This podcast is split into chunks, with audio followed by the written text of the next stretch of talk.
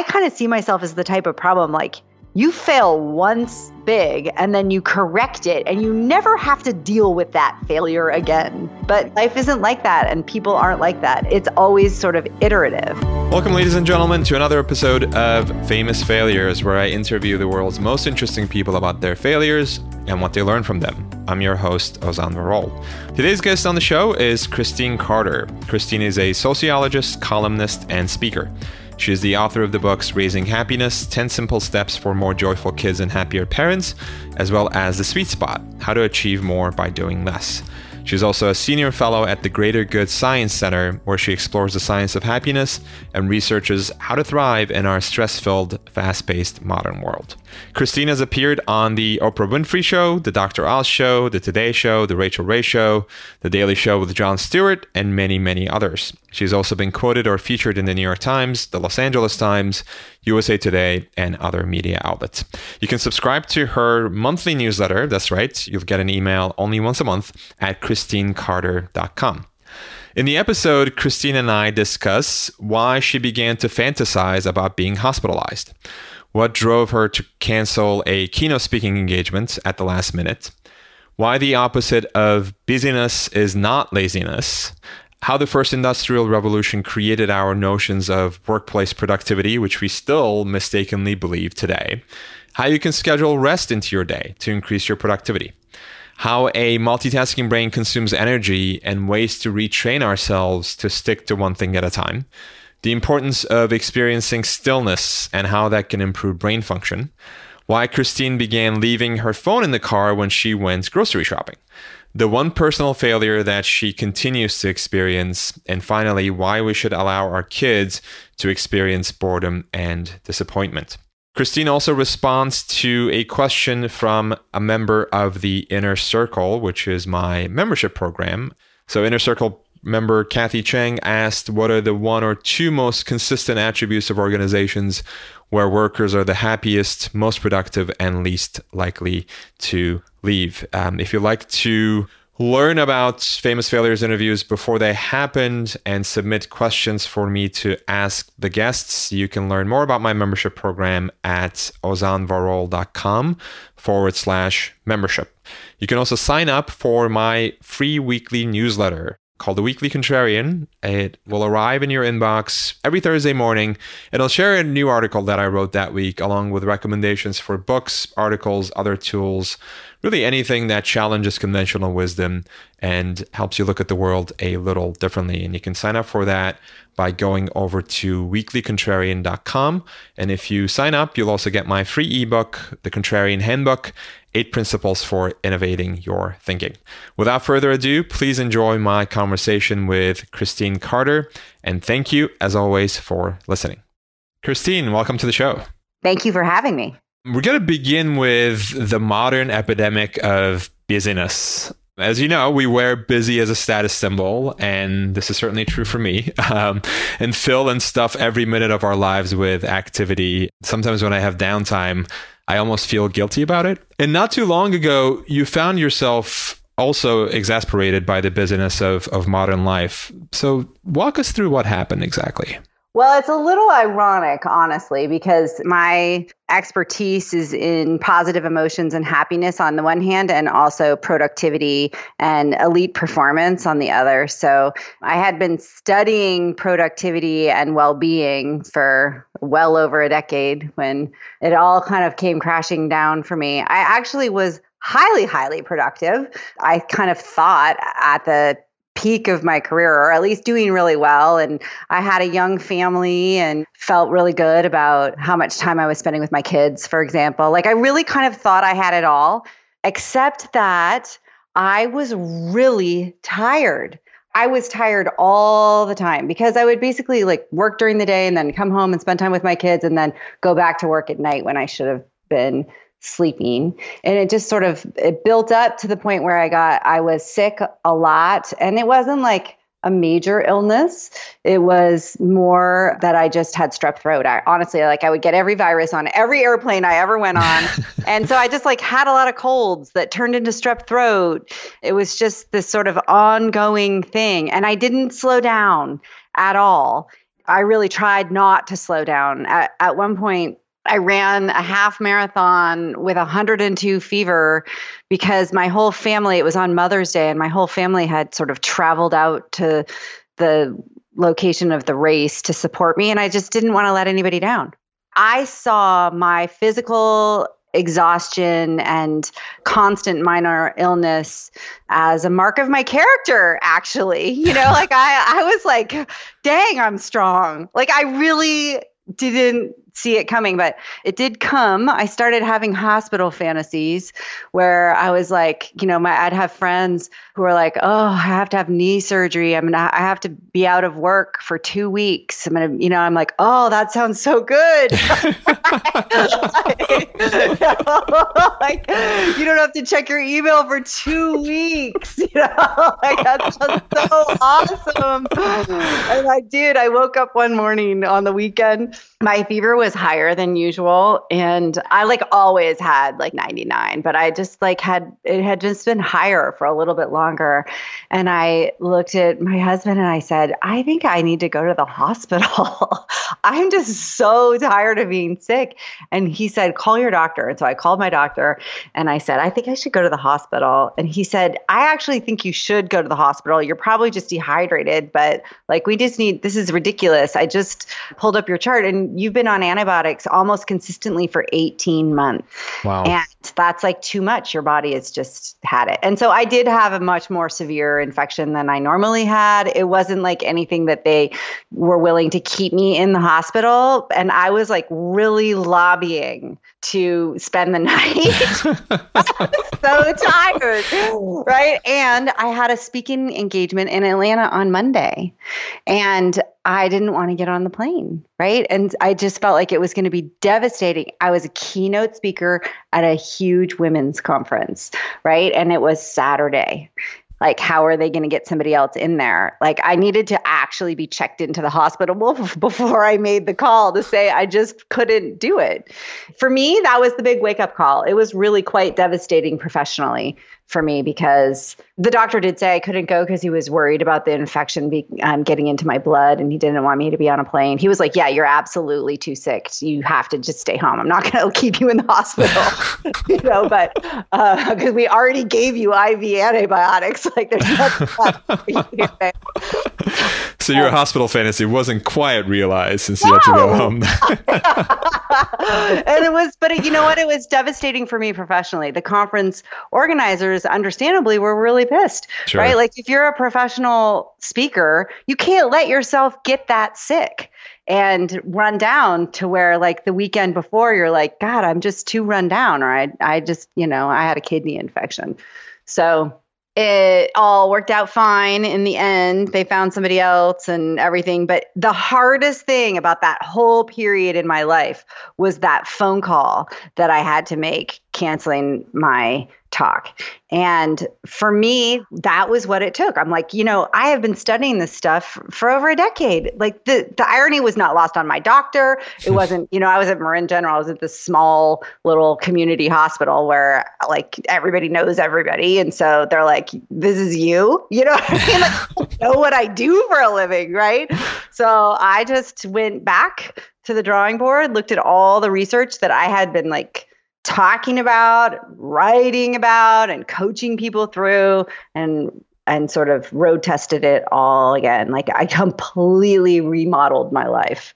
And I'm super happy to report that I really haven't been sick since. I mean, I probably have had a cold or something, but I haven't certainly haven't been on antibiotics. And that was seven years ago it's interesting when we're often too close to our own problems to be able to do anything about them. Like if somebody else came to me with a list of my own ailments, I would be able to tell them exactly what to do and how to do it. But like yeah. when it comes to me and actually taking my own advice, it, it's really, really difficult. What you mentioned about the, the hospital fantasy, which I, I hadn't heard before, although I recently read an article, which I'll include in the, in the show notes about this new trend in South Korea Korea, I believe, where they have these private prisons that you can check yourself into. So you pay to be there to get this feeling of freedom. You leave everything, including your smartphone, outside, and then you spend like 24, 48 hours in this prison to oh be able to God. like get some downtime and and, and escape the, the, demands of modern life, which is which is sort of like your uh, your hospital fantasy. Yeah, it is because it's just as messed up.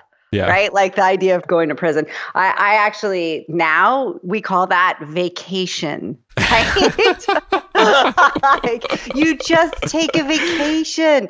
But because of the busyness, cultural stuff that we put behind busyness. Busyness is a sign of importance. It's a sign. I mean, I, don't think I'm the only one who saw stress and exhaustion as a mark of my character, right? Like this right. is a big thing in our culture.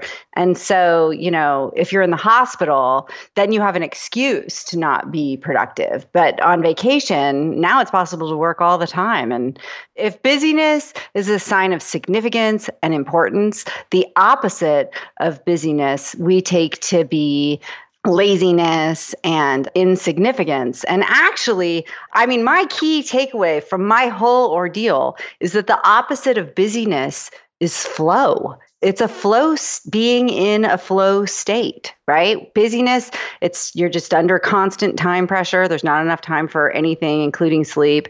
And being in a state of flow, you lose that sense of time. I love that reframing that the opposite of busyness is not laziness because that's i think what most of us think. Like the word lazy to me brings to mind my friends from some of my friends from college who would like smoke pot all day and, and play video games and and not go to class. And the word lazy which is the opposite of, of busy brings to that at least to me, that to mind. But I love the idea of thinking of the opposite of busyness as as being in this flow state. Is there anything else that we can do to challenge this modern idea that if we're not constantly busy, we're a total failure? I think just seeing it as the limiting belief that it is, right? It's this limit, it's this super limiting belief that we've just swallowed whole hog.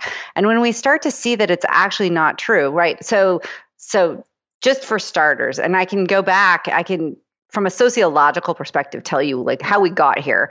But we know from all the research on busyness that there is actually no correlation between your perception of yourself as being busy and having a lot to do and being under a lot of time pressure and your actual productivity contribution to the world. Like it's and we all know people who are like claiming to be very, very busy and important, and they seem to get nothing done, right? Like we know this from the science and we know this from our own experience, right? You know, we know on a really deep level that it's not true that busyness is not a sign of productivity and multitasking does not lead to bus- it leads to busyness but not productivity like all the sort of assumptions around that are actually quite false. This is hard to believe in a culture in which the most important people seem to have the most to do. Seem to. They don't actually necessarily, but we know, though, that it's not true. This belief is a holdover from the first industrial revolution. I think scholars are now saying we're in the fourth industrial revolution. But, like, at the time, a couple of things happened. Like, factories started opening and the factory model became the way we started to think about productivity because you could measure a person's productivity by the amount of time they spent on the factory floor, right? Like on the assembly line. That became our measure of productivity. It's interesting because about the same time, what coincided with this were the railroads. In order for the, the trains to run on time, we needed to have a more precise sense of time. And so all the villages started to align their time so that the people would not be on the train tracks when the train was coming and that so people could get into the cities for their jobs. And so all of a sudden human consciousness developed a totally different sense of time that related to productivity. You know, those two things. So we we sort of were built, you know, for the last couple hundred years with this sense that time can be equated with money or productivity and that with money. And actually, this is, of course, no longer true in terms of the way most of us work, certainly the way you and I work. And so we need to just let that go. So true. Although it is really hard to shake off that conditioning. It's and. Uh, that yeah, that time is that the more time you spend, the more productive you are. Um, and I'm thinking of my former profession, which is being a lawyer, where like literally, you know, the more yeah. time you billed, the more money you made. And even to this day, I find it, and I've been now out of practice and, and in, in academia for nine years I find it really hard to not think of my life in these like six minute billable increments and not, not, th- yeah, and not think that the more time I spend, the more productive I am or the more successful I am. Uh, so I'd love to hear you speak about when you had this wake up call and you had to cancel this really important speaking engagement after ending up in the hospital you said you remodeled your life to to address the problem what were some of the strategies that that work well for you to combat this this notion left over from the as you said from the first industrial revolution that the amount of time spent correlates with how productive you are yeah, well, the first thing that I want to say is that it was a slow remodeling, right? Like it was kind of one room at a time, um, and it was iterative. So it's sort of evolved. I did write a book about this and it, I know what I, and people are like, oh, so I know exactly what your life is like now. And no, actually, part of this is that it continues to evolve. And the first thing that I had to do was obviously look at the amount of rest that I was getting. And, you know, for me, because I was so wedded to this notion of like that I was too busy to sleep, you know, I'm a recovered perfectionist, a sort of long, all my life been kind of an overachiever. I just really attributed my success to overwork. I worked both smarter and harder.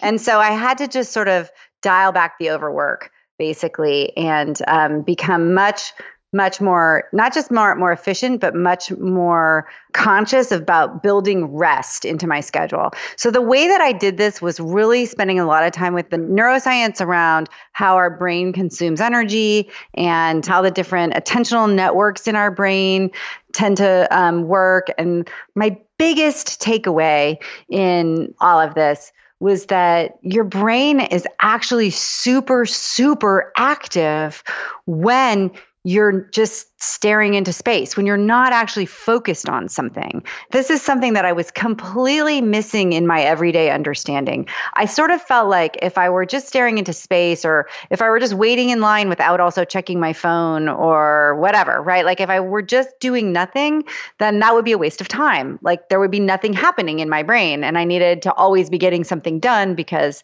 I had little kids and I had, you know, the whole thing that was really wrong. And the more I learned about this, the more convinced I became that the only way to, to sort of get through modern, to thrive in this modern world where there is so much to do is to take really, really consistent, very real breaks throughout the day. Because when you, when you do just stare into space, what happens in your brain is it starts to make connections between things that it didn't previously see. It becomes very active and it makes connections between things that that you didn't consciously see as connected before. And that is the seat of all creativity and all insight. And there's really nothing easier and nothing more powerful than those sort of aha moments that we get. So when you're looking for ways to increase your overall power while at the same time you increase your ease in life and you decrease your sense of your stress, for example, and exhaustion, that taking a break is actually the easiest way to do that. So when you do take more breaks, you tend to be able to focus in a much more complete way. When you are more focused, your brain doesn't interrupt itself as much, right? Because your mind doesn't wander because you've just given it that time that it needs to wander about when you took a break and just were staring out the window or just waiting in line or just going for a little walk when you can focus in a really honed way, you just really increase the odds that you drop into that state of flow. And that's where your work gets really easy, both because you have much more cognitive power and just simply by not being interrupted by your own thoughts. And also, it doesn't seem to consume much energy it's easier on your brain. You don't come out of a flow state feeling exhausted. You come out of a flow state feeling energized. Yeah, as the saying goes, it's the silence in between the notes that makes the music. So, how do you build, logistically speaking, that silence into your day? So, you said you build rest into your schedule. Actually, two questions related to that. What does rest for you look like? What does a typical break for you look like?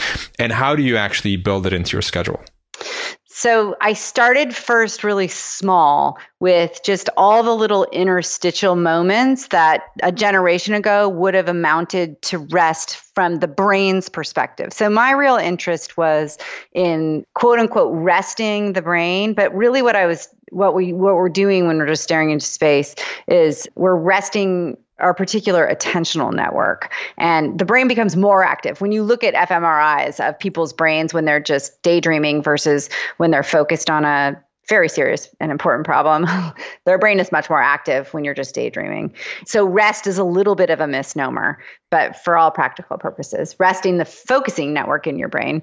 That meant like if I was going into the grocery store, leaving my phone in the car, so that I could just have time to wait in line, right? Like right. and and just stare into space. Um, if I have meetings on campus or if I'm working on a corporate campus for the day, I try and schedule meetings in different buildings so that I have like a 5 to 10 minute walk between those things and I do not turn my phone on right? So I just walk from one meeting then to the next meeting so that that just sort of gives me that time.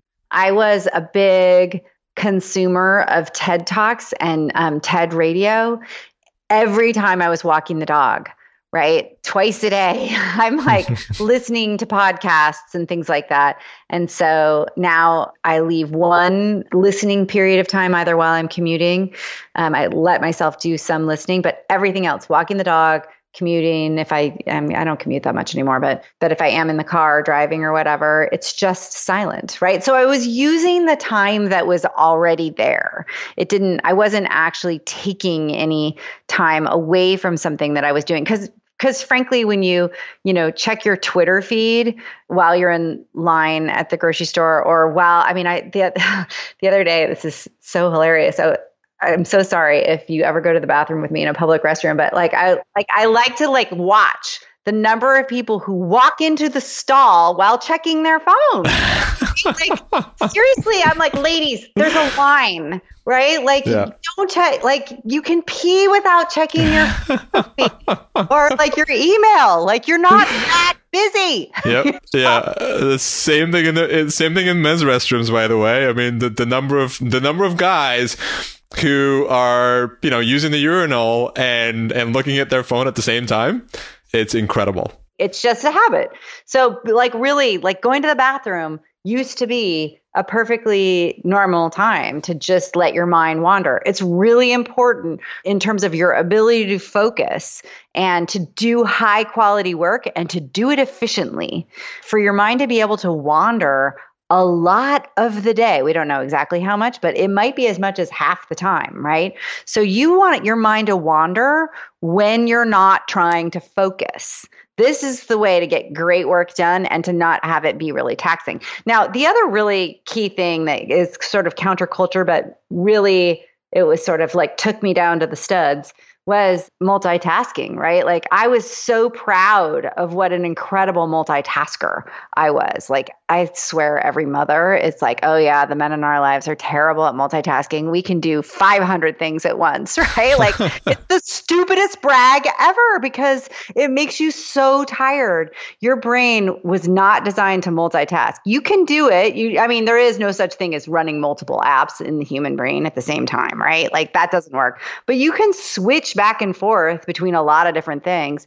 It's just really inefficient and really taxing. The attentional network that would normally be blocking out irrelevant information and helping you prioritize and organize your thoughts and everything gets tied up by switching back and forth. And that attentional network that does that, manages that switching, is a huge gas guzzler. It literally takes tons of oxygen and tons of glucose in your brain to multitask, which is why at the end of the day, you feel sort of brain fried, right? Like right. if you've been doing this all day. So for me, that was just like a really simple thing that I was like, oh, yay, single tasking. That seems like no fun, right? like I've just spent 10 years getting really good at it. And, but what I learned when I looked at the research related to multitasking is that like you can be a really, really good multitasker compared to other people, but you're not very good at it compared to yourself if you're single tasking right? So those of us who see ourselves as like great multitaskers, super taskers, that's what the researchers call it, right? You still like even super taskers who think that they're really good at multitasking, they still underperform versus themselves on every single cognitive measure when they're single tasking. So it's like, why do we do this to ourselves? Well, because it makes us feel busy and important. When we have so much to do, we can't just focus on one thing at a time. It's ridiculously ineffective and inefficient. And it feels weird, by the way, when you try to single task after you've been multitasking for so long. And the, the example you gave of uh, walking and not listening to a podcast. I mean, I've been doing that for so long because it's like, well, I'm going to go on this walk. I might as well do something productive. And uh, and I recently started not doing that when I'm walking my dog. And and it was really weird at the beginning. I mean, I felt guilty about just like just walking and and enjoying this time and not, you know, and taking information that could be useful to a blog post or or a book chapter. But, you know, after the first week, I would say things improved and I started having more fun. Like I got this idea from a book I recently read called The Art of Noticing by Rob Walker, where uh, he has like over a hundred ways of like noticing more things in your life that you miss because you're too distracted. Mm. I now like play this game when I walk my dog about well I I let my mind wander, but I also look around and like try to see something and notice something on this the same route we do every morning that I hadn't noticed before. And then life becomes more interesting. The thing is that we're so geared towards stimulation that the idea of not keeping ourselves super hyper stimulated all the time feels really scary. And in fact, we do go through a little bit of a withdrawal. Like right. we know that it takes some time for the sort of dopamine networks to calm back down again and for us to not feel agitation at not doing the thing that was so stimulating before. So then we can redirect ourselves towards still finding stimulation externally, like to noticing things. And there is something that I think is really important about being able to be really present and see what is around us. Like, I think that that is actually a fabulous practice, but it's different than allowing yourself to really turn inward and just daydream right? Just allow your mind to wander. You know, both things are important. It's important to be really present and noticing what's around you and not being distracted from it. And it's also, I think, important to just let yourself be bored, to just experience stillness, no stimulation. Well, that's such great advice. I'd love to um, switch gears a little bit and talk about failure. yeah. Since that's the, the topic of the podcast, but we covered such interesting territory. And, and I'm so grateful that you gave uh, me and, and our listeners really concrete things that they can do right away. That goes a long way, I think, in, in, in breaking this obsession with with busyness and, and equating our productivity with with how busy we are. So if you look back on your life, what stands out as one of the most valuable failures you've had and, and what makes it valuable? We've talked about probably the most valuable failure I've had was that Right, the hospitalization. In the hospital, yeah, the, the non hospitalization. right? And it wouldn't have been as valuable if I had been hospitalized because what was valuable about that was how painful it was for me professionally. That, in and of itself, I saw as a form of failure. Like it wasn't my health that I was worried about. It was my career I was worried about. That was a big wake up call to realize that my priorities were all out of whack. Right. Like, of all people, I, I felt like I already knew those lessons. I think what has been valuable about that failure as well, I've had a lot of failures, but what was really valuable about that is that it's not the biggest failure I've ever had by any stretch of the imagination. It's the most consistent failure I have. Hmm. I would still say that my like most consistent mistakes that I make are overwork, right? I still tend to take on too much.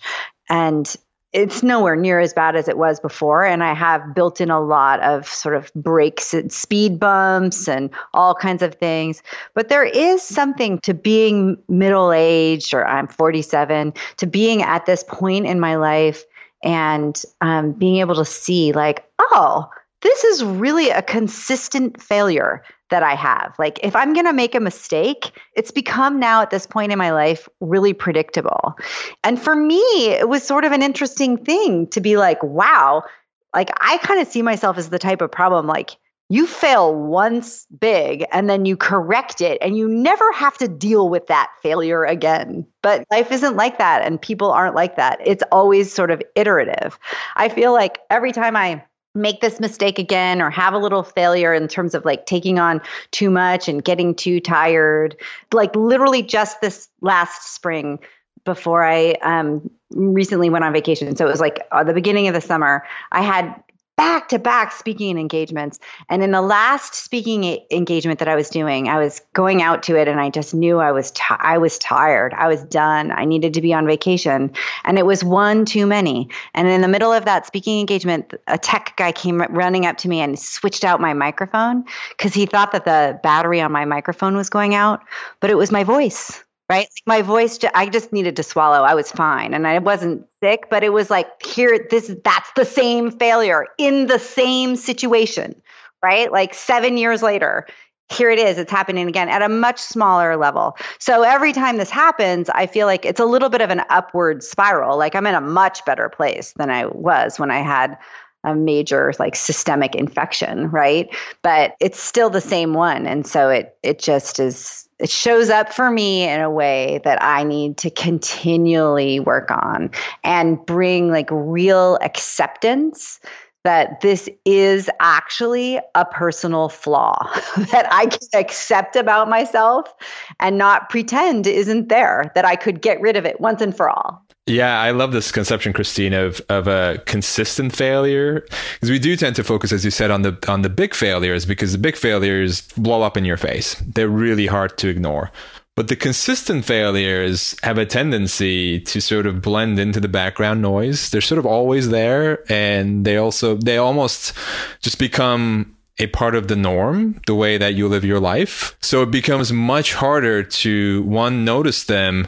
And even if you do notice them because they've been there for so long to actually do anything about them. So in one sense, they're sort of, you might even call it like a stealth failure yes. because like it's, they're just harder to notice and do something about versus a big failure, which blows up and, you know, you got to do something about it. Right. And they're easy to disguise. Right. And the thing about human beings, at least with me, well, we know all human beings like consistency and habit and familiarity bring us a, a, weird sort of comfort, even if it's a destructive habit, right? Like we take great comfort in things that are and behaviors that are very familiar to us.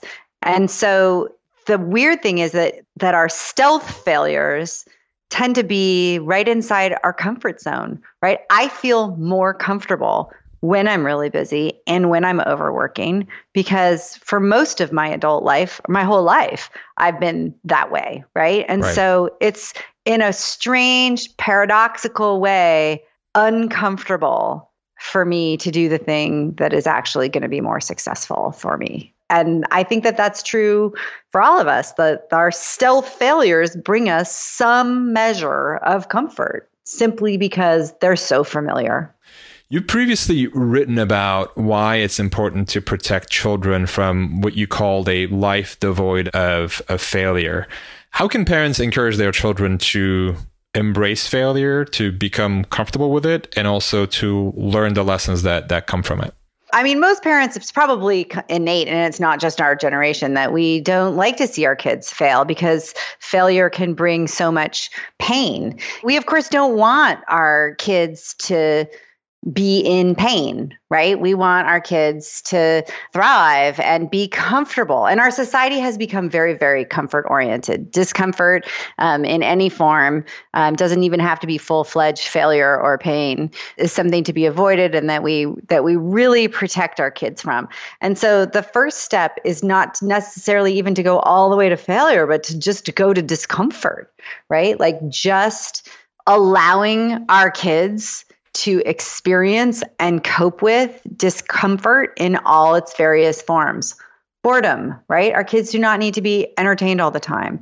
Disappointment, they do not need to get what they want all the time, right? So, like starting with low level stuff like this i think is is really important and then when they do have larger make larger mistakes or do have failures it's really important not to try and take those away from them, cover up from them. Like, so maybe they make a really big mistake and they're really embarrassed about it, or it makes them really afraid of what to do next. To not say, like, oh, you don't need to be embarrassed. Everybody does that, right? Like, let them feel their bad feelings or their hard difficult feelings that come with a failure, that gives them the opportunity to learn that embarrassment isn't necessarily all that bad. It's temporary. These feelings come, and when you feel them, then they go.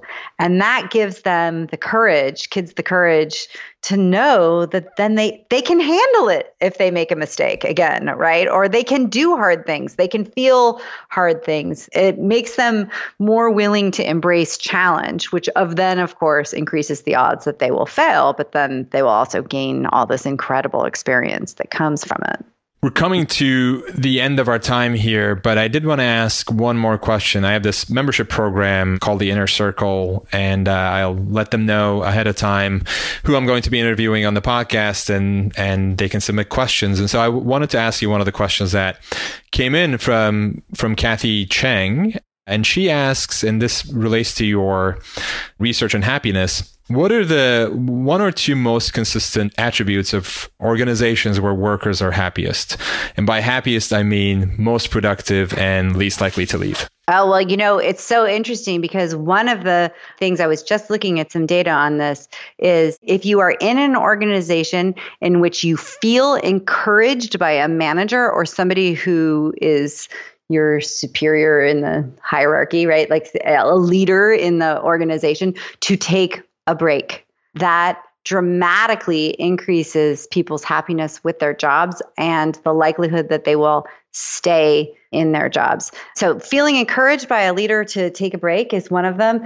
Totally related, this is the same research, was actually taking breaks about every 90 minutes increases your happiness, not just with your own work and, and how much you like your work, but how much you like the company that you work for. And that was versus people who take only one break or no breaks at all, which I thought was really interesting because I think that there are a lot of people who eat lunch at their desk while mm-hmm. checking their email and don't take any breaks at all. The thing that came to mind most quickly was what we've already talked about that you know, taking breaks does lead to happiness within organizations as well. Totally. And that's such a nice way to wrap up the conversation by bringing us full circle to where we started. Well, Christine, this was so much fun. Thank you so much for joining us. If people want to learn more about you, where can they find you online?